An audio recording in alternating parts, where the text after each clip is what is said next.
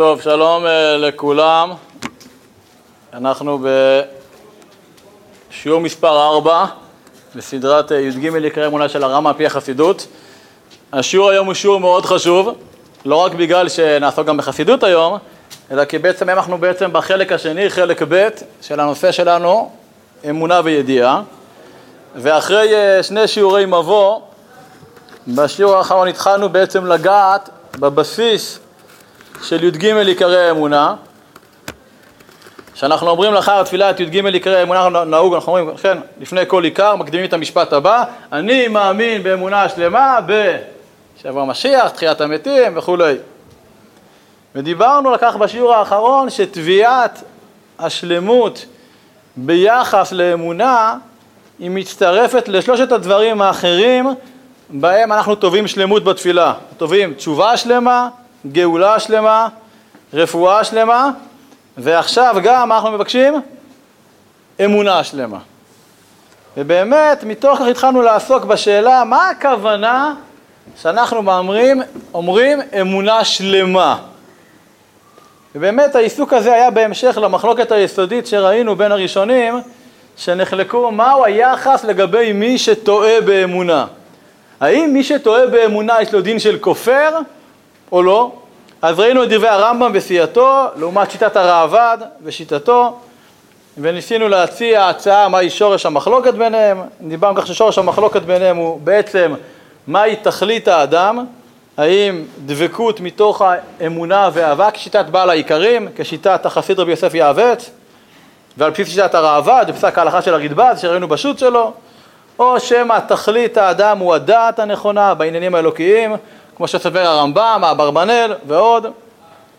וניסינו להסביר, להסביר בעצם ששורש המחלוקת בין שיטת הרמב"ם והאברבנאל לשיטת בעל העיקרים והחסיד יעבץ הוא בעצם מה בין חקירה שכלית לאמונה תמימה.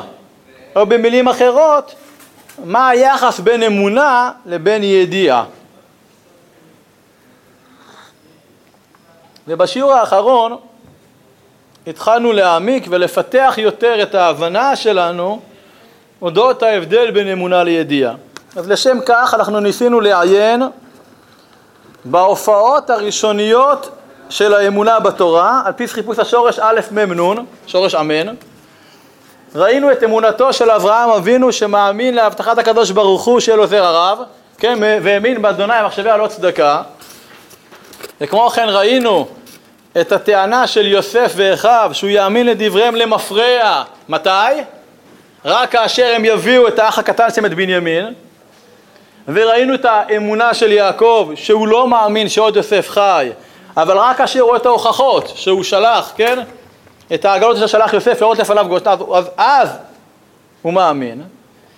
וניסינו להעמיד ולהסביר שבעצם יש כאן את שתי האפשרויות לבסיס של המחלוקת בין אמונה לידיעה, שבה נתמקד היום. אז ראינו שהאמונה של אברהם היא לא תולדה של ידיעה מוכחת, אלא מדובר באמונה שהיא שכנוע פנימי עמוק, כמו שאמר הרד"ק בבראשית, האמנה גמורה בלי שום ספק. כלומר, אין כאן ספקות, אבל גם אין כאן הוכחות. זאת בשונה מההופעות של האמונה בסיפור יוסף ואחיו ויעקב אביהם, שם האמונה מותנית בהוכחה מוחשית, ולאחר מכן ראינו שההופעה הראשונה של המילה אמונה, ולא של השורש להאמין, היא דווקא במלחמת עמלק, כן, וידי משה כבדים ויקחו אבן וישימו תחתיו וישב עליה, ואהרון וחור תמכו בידיו מזה אחד ומזה אחד, בידיו אמונה עד בוא השמש. אז עסקנו בשאלה מה הכוונה וידיו אמונה עד בוא השמש, וראינו מכלל הפרשנים השונים שבגדול הביטוי אמונה ביחס לידיו של משה רבנו בזמן המלחמה בעמלק זה שאמונה זה מציאות קיימת, חזקה, יציבה, כלומר יציבה, כלומר הידיים של משה היו יציבות, חזקות, כלומר יש כאן שימוש מושל, סוג של מטאפורה שידיו של משה הן חזקות. כלומר המשמעות של אמונה זה חוזק ויציבות, איתנות, אבל כאן אנחנו חוזרים לשאלה בה פתחנו. אני מאמין באמונה שלמה. האם אמונה שלמה היא תולדה של חקירה, של חקירה שכלית עמוקה ונוקבת, אמונה שבאה לידי הכלה ותפיסה בכלים הכרתיים, קוגנטיביים שלנו, כלומר ידיעה, או שמא אמונה היא במה שלא ניתן לתפוס ולהכיל בשכל, כלומר אני לא יודע, אני מאמין. כלומר אמונה, מה זה אמונה? אמונה שווה כל מה שהוא למעלה מהיכולת של ההשגה והידיעה האנושית. ואם אני מוריד את השאלה לתכלס יותר, אז נשאל ככה, מה יותר חשוב? האמונה המסורתית שעוברת מאב לבן, או שמא שזה לא אמונה, זה פולקלור, זה תרבות, זה מסורת תרבותית, אבל זה לא אמונה, כי אמונה זה רק בכוח הדעת והשכל, ושוב פעם אנחנו חוזרים לפסוקים.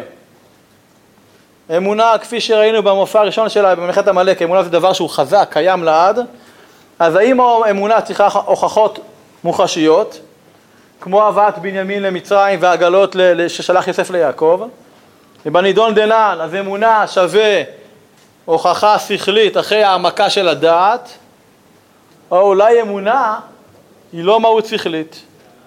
היא לא מהות שכלית ודאית, אלא היא שכנוע עצמי פנימי עמוק.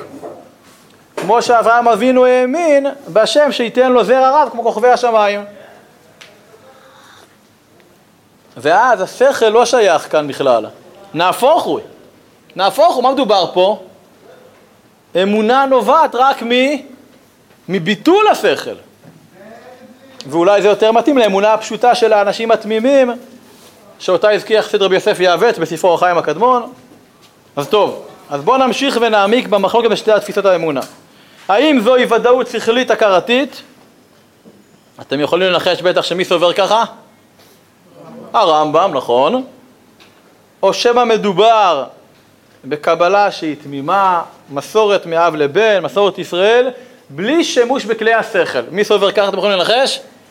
בעל העיקרים. נכון. וכמובן, אחרי סוף סוף נגיע לעיסוק בתורת החסידות, ונראה מהי דעתו של אור הפלא ומשך שם הבעל שם טוב הקדוש במחלוקת הזו. אז בואו נתחיל, או יותר נכון בואו נמשיך. אז אמר, יש מחלוקת יסודית בין הרמב"ם לאברבנאל. מקור א', איגרות הרמב"ם, איגרת לחכמי מונטפלייר, אם קראתי את זה נכון. כותב להם הרמב"ם כך: דעו רבותיי, שאין ראוי לנו להאמין אלא באחד משלושה דברים. הראשון, שתהיה, הראשון, דבר שתהיה עליו ראיה ברורה מדעתו של אדם, כאילו חומת, חומת החשבון, גימטריות והתקופות, כלומר אסטרונומיה. והשני, דבר שישיגו האדם, שישיגו האדם באחד מחמשת ההרגשות, כגון שידע בוודאי שזה אדם וזה שחור, כלומר הרגשות שווה פה חושים. וכיוצא בזה בראיית עינו, או שיטעם שזה מר וזה מתוק, או שימשש שזה חם וזה קר, או שישמע שזה קול צרור וזה קול הברה, או שיריח שזה ריח ערב וזה ריח באוש וכיוצא באלו. נסכם, לפי הרמב"ם אמונה זה או במשהו מוחלט כמו מתמטיקה, 1 ו-1 שווה 2, או במשהו מוחשי, מוחשי כלומר שהחושים חשים אותו. זה שחור, זה לבן, זה חריף, זה מתוק. זה חזק, זה חלש, זה נעים וזה מסריח, אוקיי? והשלישי, דבר שיקבל אותו האדם מן הנביאים ומן הצדיקים. וצריך לבעל דעה לחלק בדעתו ובמחשבתו כל הדברים שהוא מאמין בהם. אדם שיש בו דעת, כל דבר שהוא יאמין צריך לסווג. ויאמר, זה האמנתי בו מפני הקבלה, וזה האמנתי בו מפני ההרגשה, וזה האמנתי בו מפני הדעה.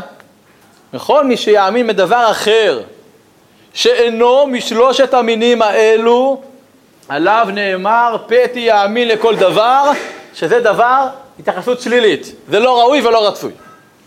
כאמור, הרמב"ם, באופן לא מפתיע, נאמן לשיטתו. לא שומע? הרמב"ם נאמן לשיטתו כמה הכוח של השכל והדעת הוא מרכזי וחשוב. כמובן בהלכות יסודי התורה, דיברנו על זה בשיעור השני. לא רק הרמב"ם סובר את זה באגרות, אלא הרשב"א פוסק את זה להלכה, שו"ת הרשב"א. חלק ה' סימן נ"ה, כותב ככה רשב"א, ועוד צריכין אנו להתבונן שאין אמונתנו, אמונתו וייחודו מצוות אנשים מלומדה שהלימוד ש, שלימדו והרגילו עליו יביאו להאמין ככה שלא הונח על חקירת דעתו וחוכמתו יחויב בהפך כאשר יקרא לרוב האמונות. כאשר יקרא לרוב האמונות. רק אנחנו חייבים לשמוע ולחקור אחר השמיעה והחקירה שהחקירה האמיתית תחויב ותכריע על ככה. והוא אומרו שמע ישראל שמילת שמע כולל ג' עניינים הנחתה הראשונה היא שמיעת האוזן אוזן שמע ותעשרני, והוא שאלה לדעת הרע ונתת לעבדך הלב שומע, והוא שאלה גם לקבלה והאמונה בו, שמע בני מוסר אביך. אשרי אדם שומע לי, אם שמוע תשמעו וכולי. וכאן רוצה לומר באומרו שמע ישראל, בתפילה, כולל ג' עניינים שנצטווינו לשמוע וללמוד, כלולי שנשמע וללמוד לא נתבונן אליו. ואחרי השמיעה והלימוד וחיקור היטב אם יש ראייה סותר לך ושלום, ואחר שנבוא מתוך השמיעה אל החקירה, באמת תביאנו החקירה ותכריחנו הכרח אמיתי לקבל ולהאמין כי הוא יתמך נמצא וכן הוא משגיח פרטי מעשינו. נסביר. לרשב"א אסור שהאמונה תסתור את השכל והדעת האנושית. שזה מה שיש וקורה אצל אומות העולם, שהאמונה שלהם לא מבוססת על שכל. הוא אמר, הוא ראה, אין פה שום שכל. לכן הרשב"א מראה שבפסוק הכי חשוב של האמונה, של קבלת האמונה, שמע ישראל, יש צידוק והנחיה לבסס את האמונה אך ורק בכוח השכל.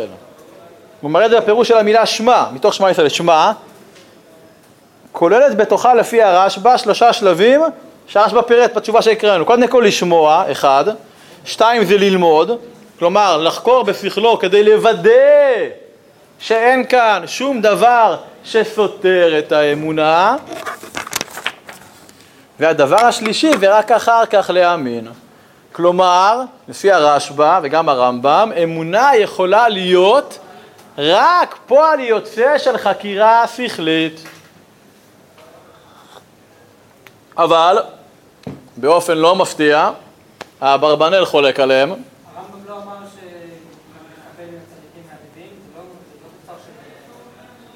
הרמב"ם ציין שיש גם קבלה מנביאים וצדיקים אבל היא שלב אחר כך, נכון.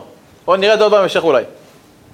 אומר אברבנאל, חולק על הרמב"ם, בפירוש שלו על מורה נבוכים, חלק א' פרק נ', אומר אברבנאל, אני לא מצאתי בכתבי הקודש שתיאמר אמונה על הדבר המושג במחשבה ועיון ושתהיה שם נרדף לידיעה או להשגה.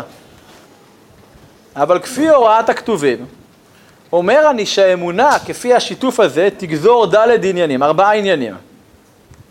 האחד, שתהיה מקובלת ולא מושגת בחקירה ועיון.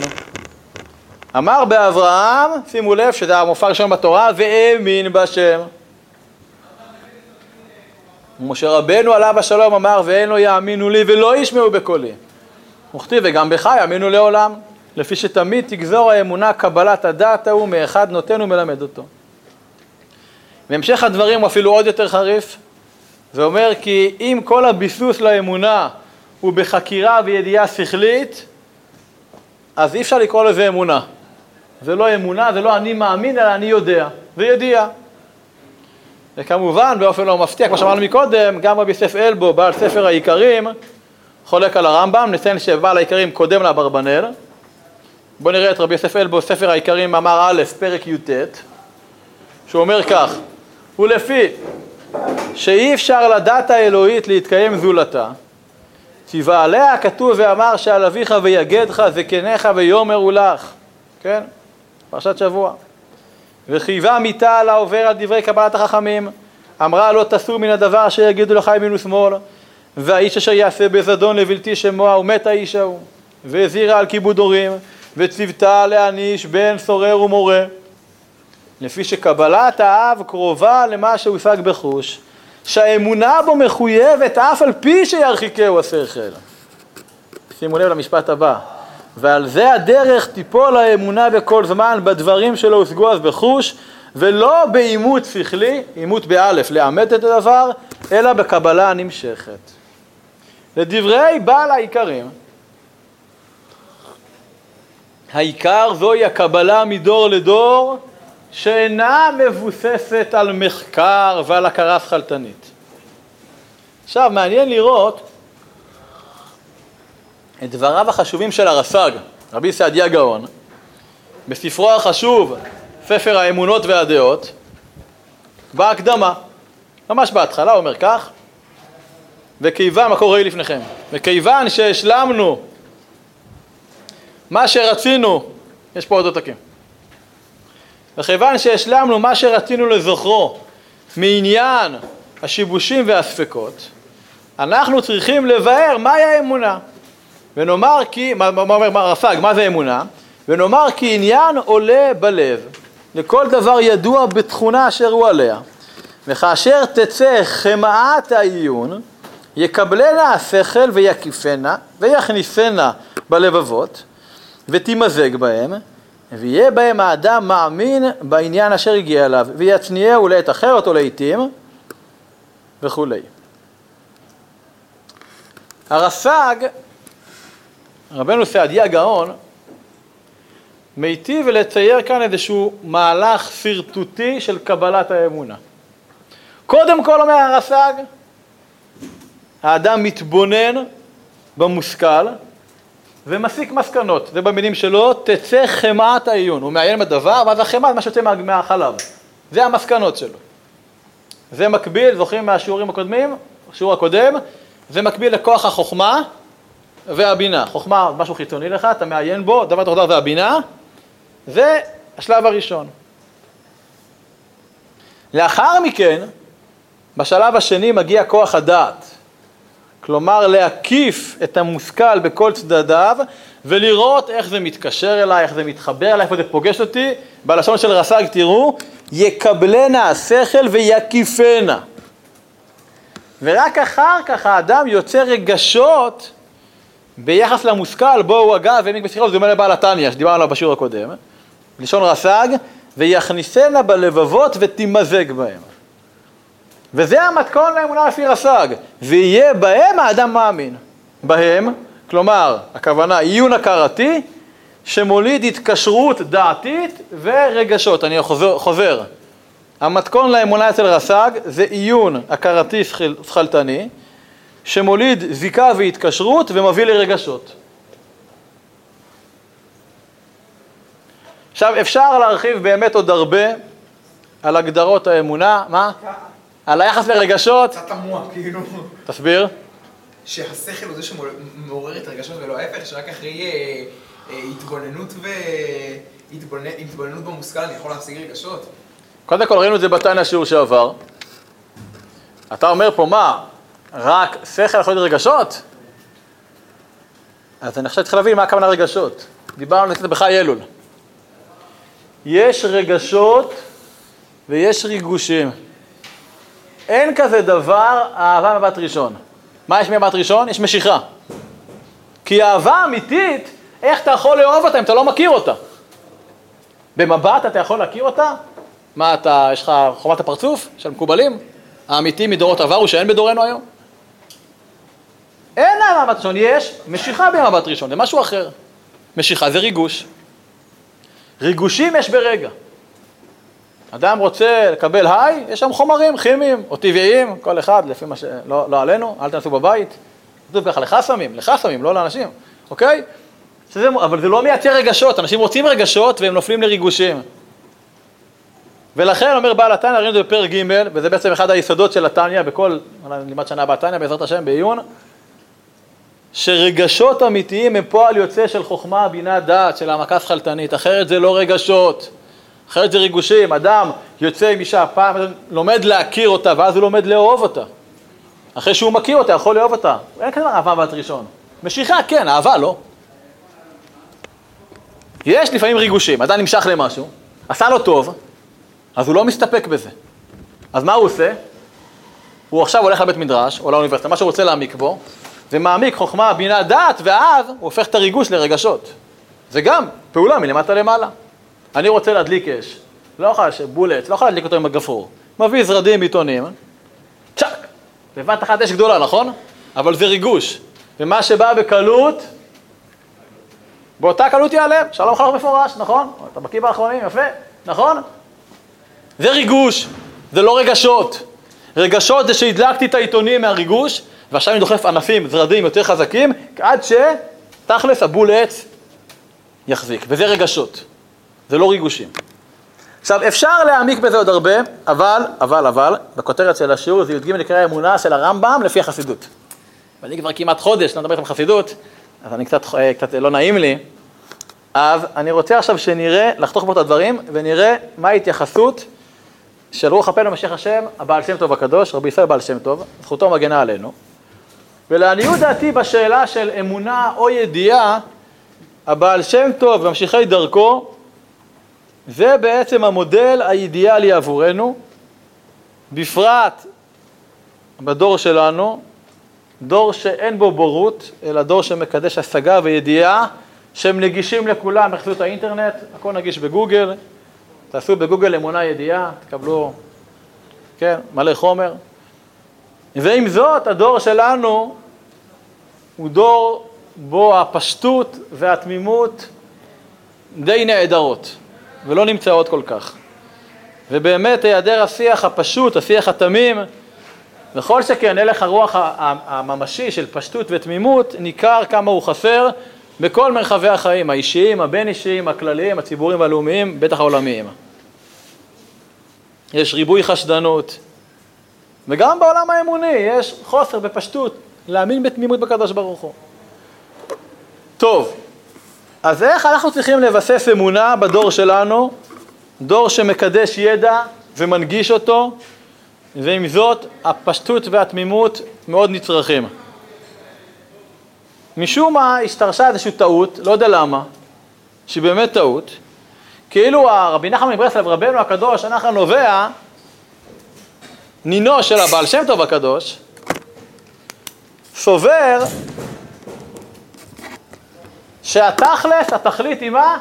זרוק את השכל. כל מה שקשור לעבודת השם, תזרוק את השכל.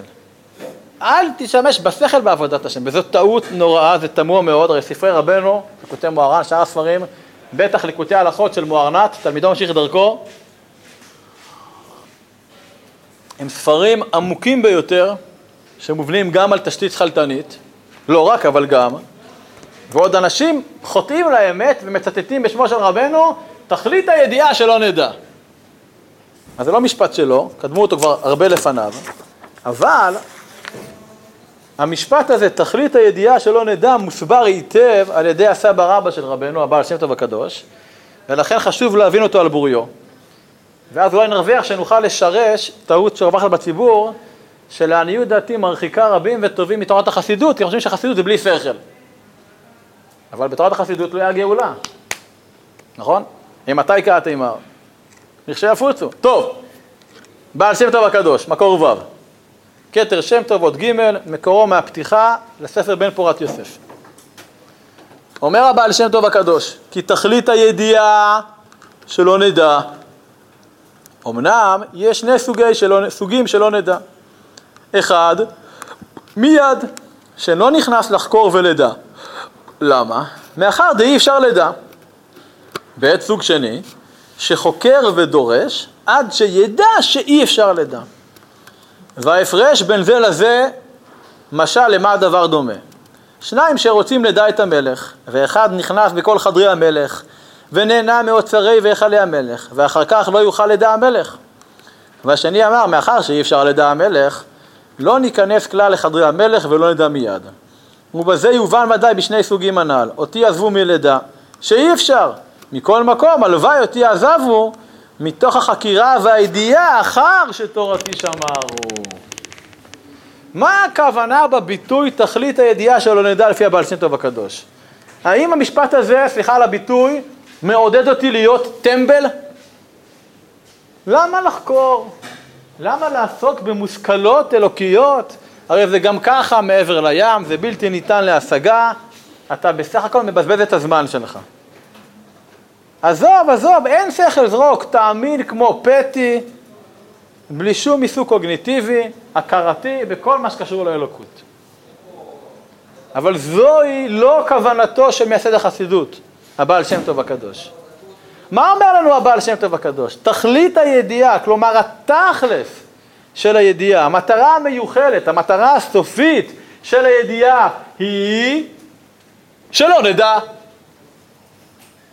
אבל רק אחרי שניסינו לדעת ופעלנו להעמיק בכל הכוחות השכליים, חוכמה, בינה, דעת, אז רק אחרי זה תכלית הידיעה, אחרי הידיעה תגיע למסקנה ש...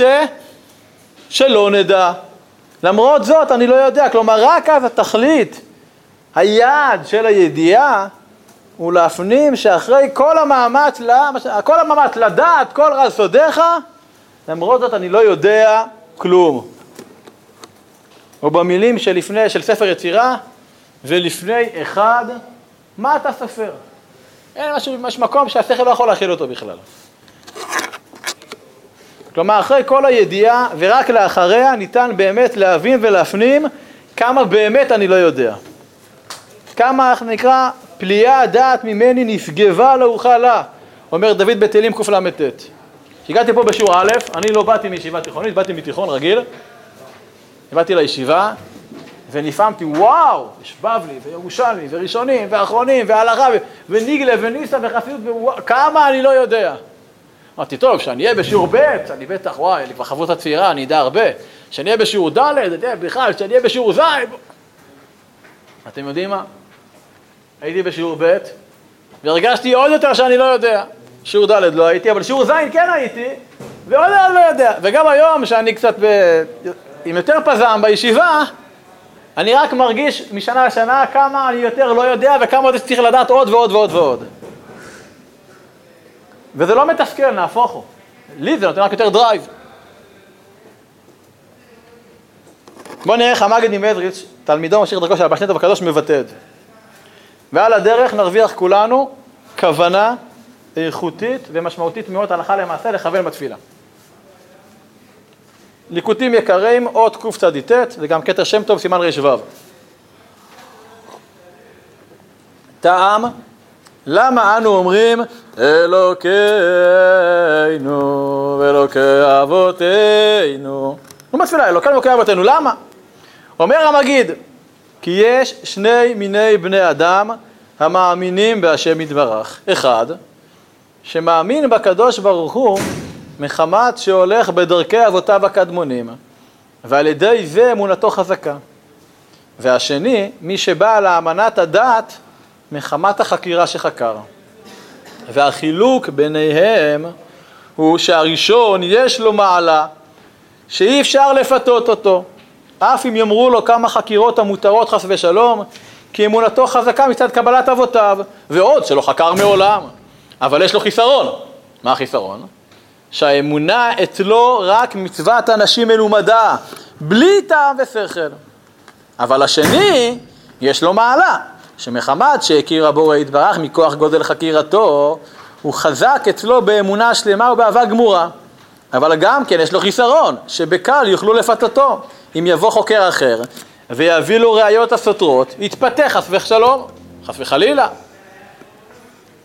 אבל האדם, שימו לב, זה העיקר, האדם שהשני מידות בידו, אין למעלה ממנו. דהיינו שסומך על אבותיו הקדמונים בחוזק, וגם כן בא לו מחמת החקירה שחקר בעצמו. זוהי אמונה שלמה וטובה, ולזה אנו אומרים אלוקינו ואלוקי אבותינו. גם בזה יש לפרש הפסוק בתהילים, טעמו כי טוב השם, רוצה לומר טעמו מחמת החקירה, וראו לשון ראיית הנהגה כמו שהנהיגו אבותינו. הפסקה הזאת של המגיד היא מתוקה מדבש. הוא מציג כאן שני אופנים שונים של אמונה. אמונה מתוך חקירה שכלית, רמב"ם, רשב"א שראינו, ואמונה מתוך המסורת, הקבלה מאב לבן. כמו שראינו, בעל העיקרים, אברבנאל. ובאמת אומר המגיד עם מזריץ' לכל שיטה אמונית שכזו, שיטה במרכאות, יש יתרון מובנה ויש חיסרון מובנה. לאמונה המסורתית, זו שאין לה שום שיג ושיח עם השכל, רק קבלה מאב לבן, יש יתרון, מה היתרון? אי אפשר לפתות אותו בקלות, או להזיז אותו מעיקרי הדת והאמונה. התחיל לכך חסיד רבי יוסף יעבץ, ספר אור החיים הקדמון, על בסיס מה שבאמת אירע בתקופתו באינקוויזיציה. שראינו שדווקא החכמים הפילוסופים התנצרו, ודווקא הפשוטים או ברחו או לא, על קידוש השם. אבל לאמונה המסורתית יש חיסרון מובנה. איך הוא אומר? שהאמונה אצלו רק מצוות אנשים מלומדה בלי טעם ושכל. ואני אוסיף לעניות דעתי הקטנה עוד חיסרון, שבדור שלנו רובנו לא גדלנו ככה. לא העניקו אותנו בתמימות ופשטות, לא מהחלב של אימא ולא מכפית של דבש, גם לא בוורידים, באינפוזיה. ולכן בדור שלנו קשה מאוד לרכוש אמונה שכזו, בערך הדור שהוא מקדש את האני, את ההשגה, זה קשה. כי אמונה כזו שייכת בעיקר לא לאנשים שרוצים אחרי ההשגה, אלא יותר לאנשים שהם תמימים, אנשים שבאופיים פחות שמים דגש על הידיעה. אבל גם לאסכולה של האמונה השכלית יש יתרון וחיסרון. יתרון מצד זה שחקר והוא השיג בשכלו את הקדוש ברוך הוא, אז העבודה שלה יותר שלמה ומלאה ונקרא לה יש בה טעם וריח, אבל יש בה גם חיסרון מובנה. הרי אם יביאו לו הוכחות שכליות מנומקות היטב שהן גוברות על התבניות ההכרתיות שהוא בנה, אז מה יקרה? אז בקלות הוא יידח מהאמונה ויגיע לכדי כפירה, לא עלינו, על אף אחד מישראל. כפי שאכן קרה, לא אחת ולא שתיים ולא שלוש לצערנו. אז מה עושים? הרי לכל שיטה יש גם יתרונות חזקים וגם חסרונות מובנים. מה עושים? והרי לכאורה השיטות האלו סותרות אחת את השנייה, כלומר יש פה תזה ואנטיתזה, נכון? לכן בא המגנט ואומר, יש לך תזה, אנטיתזה, אין ברירה, חייבים שתהיה לנו גם סינתזה. תזה, אנטיתזה, סינתזה. ובהתאם להוראת רבו הקדוש הבעל שם טוב, אומר המגד שאמר, תכלית הידיעה שלא נדע, כלומר שאנחנו צריכים לחקור ולהעמיק ככל יכולתנו, ועם זאת לדעת שאחרי חקירה השכלית וההשגה הקוגניטיבית עדיין לא השגנו כלום, אנחנו בבחינת לא נדע.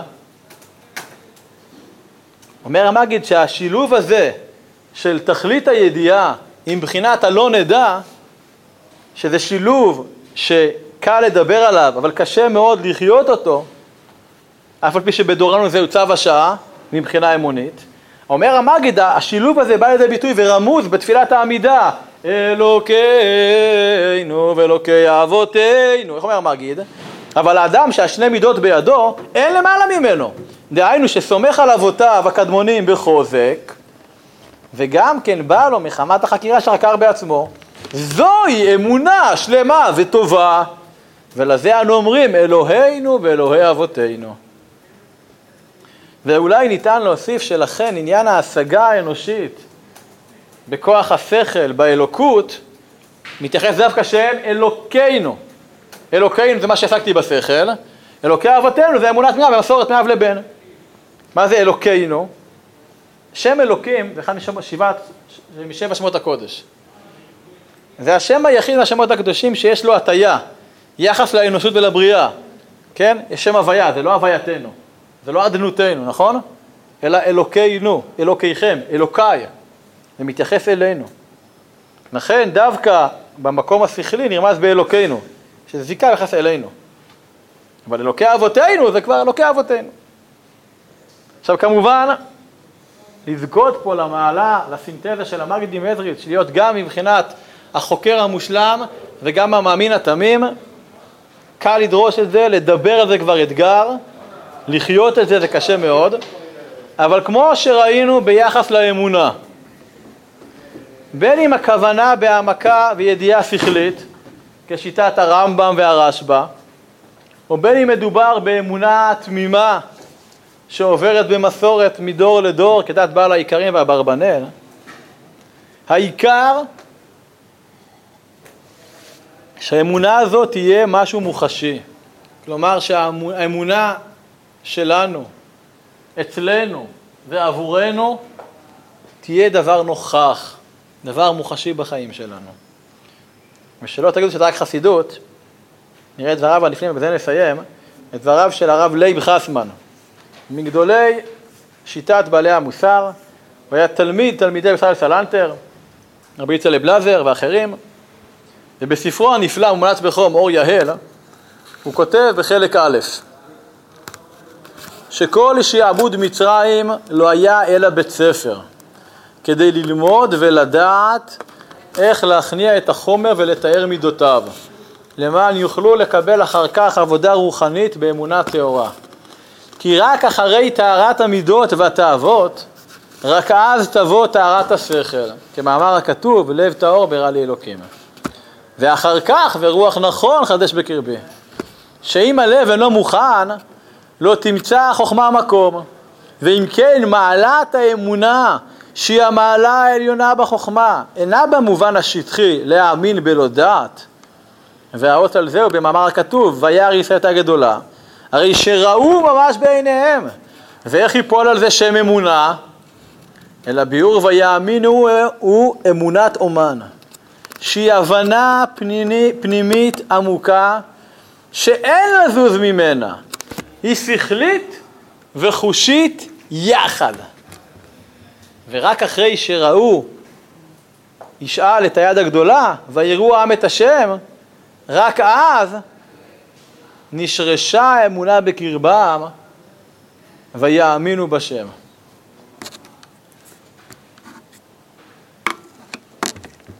יש פה משימה. אנחנו לקראת שנה תשפ"א בעזרת השם, בה נשתדל לעבור מדי שבוע על י"ג עיקרי אמונה של הרמב"ם, להבין אותם, וגם על פי החסידות, שמה שמנחה אותנו לזכות ולהבין ולהאמין בכל אחד מ"ג עיקרי האמונה, גם באמונה שכלית וגם באמונה חושית, תמימה, לא חושית, יותר מתמימה, שזה יבוא לידי ביטוי. אספר סיפור, בזה נסיים.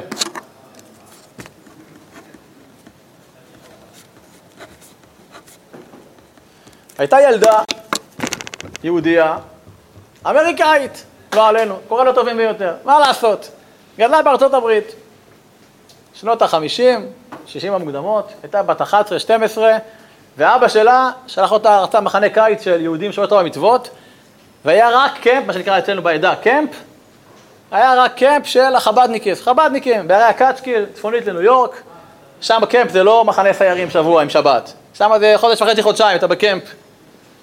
ואחרי חודשיים היא חזרה הביתה, היא לא מבית חסידי, בית אפילו לא חסידי. ואבא שלה שואל אותה, נו, בתי היקרה, תגידי, מה היה הדבר הכי טוב, הכי, הכי, הכי, הכי, הכי, הכי, ב... בכל מה שקשור למחנה קיץ? אמר לו, מה זאת אומרת? השיא השיאים היה התוועדות עם הרבה. עם הרבה, עם הלובביץ' הרבה.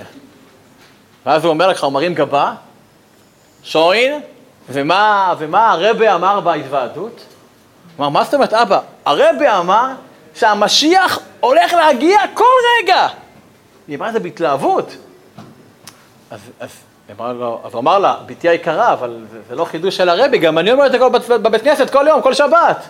אמר לו, כן, אבא, אתה אומר את זה, אבל הרבי גם מתכוון לזה. זה דיוק שילדה בת 12, לא חבדניקית, והיום היא חבדניקית, לא יודע מה, לא יודע מה קרה, כן. היום היא ראש כולל בבני ברק, סתם, לא יודע. כן, וזה הגרסה החסידית להם חיו באושר ואושר, אתה יודע מה זה, כן. המטרה בסדרה השנתית שלנו היא לא שנדע להביא על כל אחד מדגים על עיקרי האמונה של הרמב"ם, זה אומר ככה, זה את המקורות. אלא המטרה היא באמת גם לדעת את זה ולהכיר, אבל גם באמת להאמין בזה בפשטות, בתמימות, ובעיקר, איך אומר הרב חסמן, גדולי בעלי המוסר, הבנה פנימית עמוקה שאין לזוז ממנה, שהיא שכלית וחושית גם יחד. נאחל לכולנו שנה טובה, מתוקה. תיבה חתימה טובה בסימן של צדיקים גמורים, צדיקים שמחים, צדיקים שמאמינים באמונה שכלתנית, אמונה תמימה, אמונה חושית. בעזרת השם, מכוח המיצוי האבסולוטי של המכה השכלית, נזכה כולנו גם להאמין בתכלית הפשטות, כמו ילדים קטנים, עם הרבה מתיקות, הרבה תפוח והרבה הרבה הרבה דבש. ברור אדוני לעולם, אמן ואמן.